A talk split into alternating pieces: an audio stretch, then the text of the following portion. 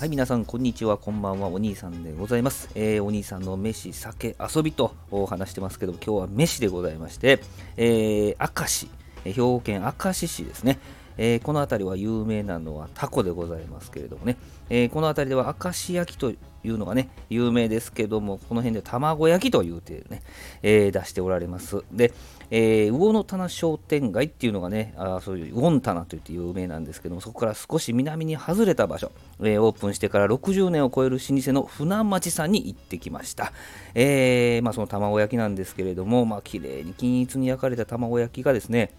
まあ、出てきまして、えー、カツオの効いただし、えー、ふんわりとしたですね、えー、食感でございまして、とてもとても美味しかったですね。で、中身のタコにも下味がついててですね、そしてもちろん生地にも味がついてるんですが、このバランスがすごくいいんですね。ベストバランスと言っても過言ではないんじゃないでしょうかね。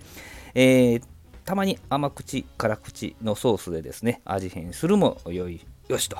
いうことですし、えー、まあ、一味とか七味とかもね、テーブルに置いてありますんでね、その辺りでアクセントを加えてもいいと。いうことでございます。まあ、1人前20個とドーンと出てきますけども、全然いけます。ペロッといけますね。まあ、平日はですね、お好み焼きとか焼きそばとかの他のメニューも注文できるという、そんな素敵なお店でございます。ただですね、テーブル2択の13席をですね、こう譲り合ってこう使うような形で、えー、まあ大体3グループぐらい